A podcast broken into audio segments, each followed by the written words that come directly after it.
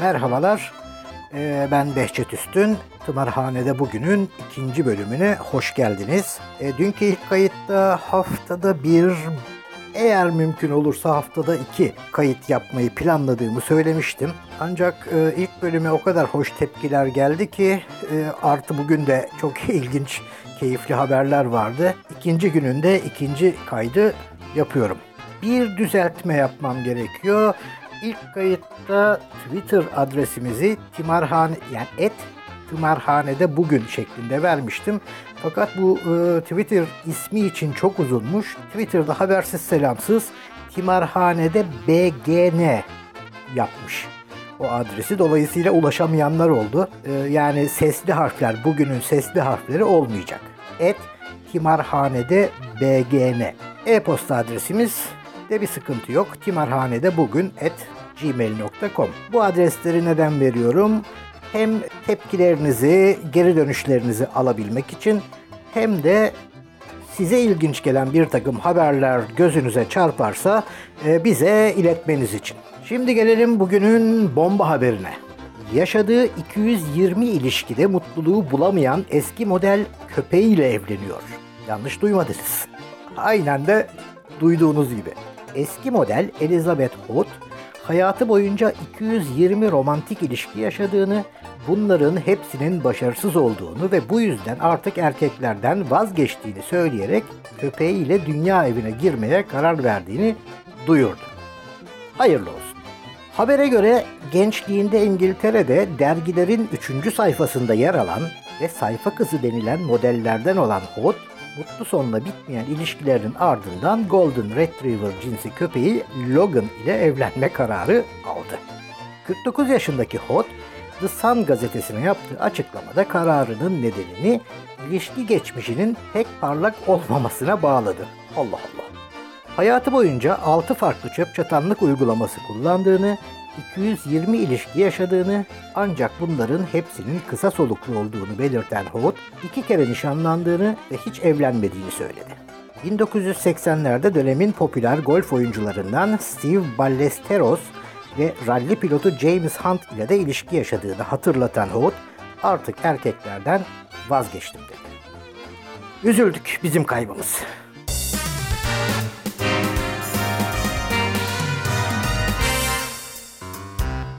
İkinci haberimiz yine yeni bir haber ee, ve artık herhalde her bölümde olacak böyle bir şey. Dolandırıcılık haberi. Ee, yani gülmekten başka bir şey yapamıyorum. Ee, haber şöyle. Face App ile kendini yaşlandırıp dolandırıcılık yapmış. Son günlerin popüler telefon uygulaması Face App dolandırıcılığa alet oldu. Telefon üzerinden fotoğraflara yüz değiştirme filtreleri uygulayan FaceApp sayesinde yaşlandırılmış fotoğrafını kullanan bir kişi sahte satılık ilanları vererek dolandırıcılık yaptı. Ankara'da sosyal medya hesaplarından çeşitli ürünlere ilişkin sahte ilanlar veren ve bu yöntemle çok sayıda kişiyi dolandıran şüphelinin 57 ayrı dolandırıcılık suçundan arandığı belirlendi. Yaşlandırmadan da yapabiliyormuş demek ki. İki yıldan bu yana aranan Uğur E bir eğlence mekanında yakalandı.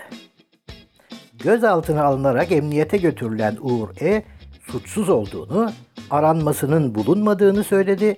Daha sonra suçunu itiraf edip ne yapayım onlar da inanmasaydı kimsenin parasını zorla almadım ki dedi. Çok mantıklı bir savunma sanki.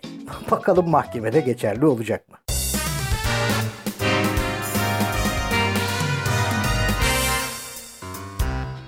Şimdi biraz eskiye gidiyoruz. 30 Mart 2016 tarihli bir haber. Kuruyan ağaçlar yeşile boyandı. Son derece zeki bir hamle gördüğünüz gibi. Muğla'nın Bodrum ilçesinde site yapılacak bir alandan sökülüp hafriyat ve molozların bulunduğu bir yere dikilen ağaçların kurumaya başlaması üzerine işi yapan inşaat firması püskürtme boyayla ağaçları yeşile boyadı. Yeşili sev, doğayı koru demişler. Ee, onlar doğayı koru kısmını atlamış şirket ama yeşili sevmişler.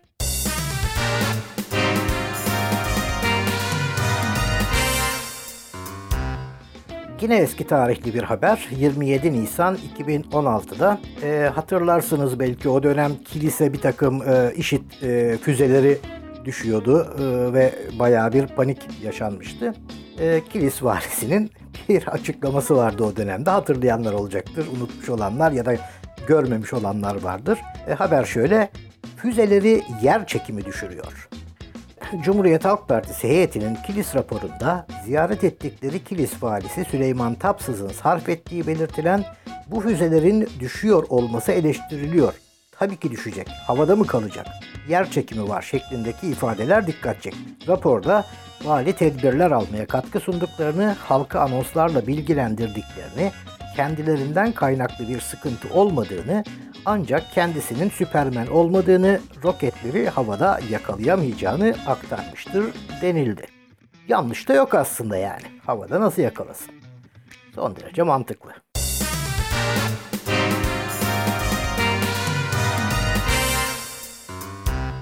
E, dünkü kayıtta Adana'nın çok sık e, bu podcast'te konuk olacağını tahmin ettiğimi söylemiştim. Bundan bahsederken bir de Karadeniz'i anmıştım ama dünkü e, kayıtta Karadeniz'den bir haber yoktu. E, bugün bir tane ekleyelim. Yine 2016 14 Haziran tarihli lağımlı suyu tazyikli suyla yıkamak haberin manşeti. E, olay Rize'de geçiyor. Sokak lambalarına ve yıkım törenlerine resmi tören düzenleyen Rize Belediyesi bir kez daha fıkraları anlatmayacak bir olaya neden oldu. Lağım sularının akıtıldığı ve kokudan gezilemeyen sahilde belediye itfaiye ekipleri deniz suyunu tazyikli suyla yıkadı. Fotoğraf da var. Sahile gelmişler hakikaten koca bir hortumla. Su sıkıyorlar denize. E, bu arada fotoğraflardan da bahsediyorum. Sizler tabii göremiyorsunuz podcast'te ancak bölüm notlarına bu haberlerin tamamının linklerini bırakıyorum. E, eğer oralara girerseniz e, fotoğraflara da ulaşma şansınız olacaktır.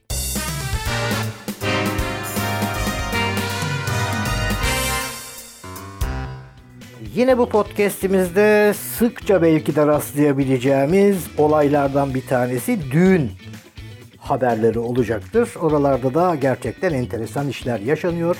24 Temmuz 2016'dan halay kavgası. Gelin ve damat yakınlarının halay kavgası. 4 yaralı 12 gözaltı. Gaziantep'te düğünde halay çekme sırası nedeniyle çıkan kavgada biri olaya müdahale eden polis olmak üzere 4 kişi yaralandı, 12 kişi gözaltına alındı. Neyse, bir şey demiyorum. Buna hiçbir şey demiyorum.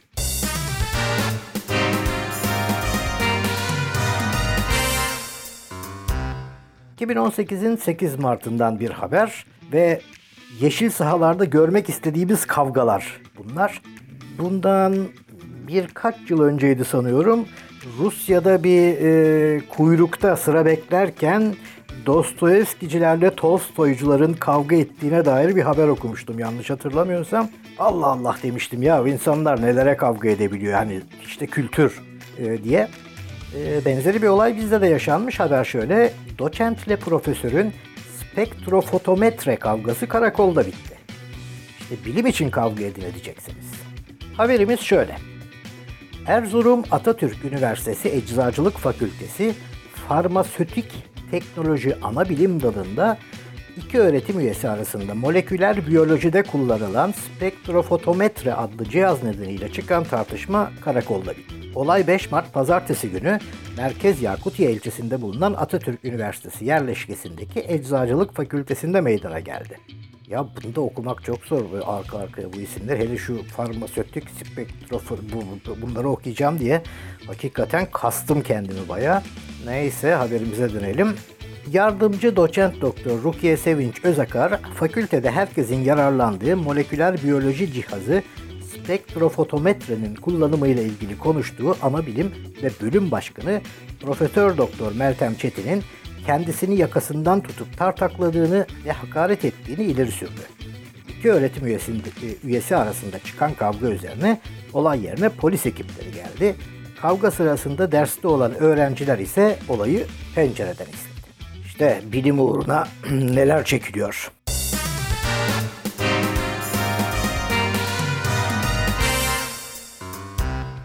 Kaydımızın son haberi de Bursa'dan 30 Ağustos'ta ücretsiz ulaşıma gerek yok demişti. Okçuluk ve cirit şenliği için ücretsiz sefer koydu. 30 Ağustos Zafer Bayramı'nda toplu ulaşımın ücretsiz olması teklifine halkın tamamını ilgilendirmiyor diyen AKP'li Belediye Başkanı Ali Nur Aktaş, cirit ve ok atılan bir şenlik için ücretsiz otobüs seferleri koydu. Bursa Büyükşehir Belediye otobüsleri şenlik kapsamında Bursa Büyükşehir Belediyesi tarafından ücretsiz servisler kaldıracaktır duyurusu da yaptı. Yani gülüyoruz, bu tip şeylere şaşırıyoruz daha doğrusu ama gerçekten içler acıtan üzücü bir haber aslında bu. Ee, bu bölümü de burada kapatıyoruz.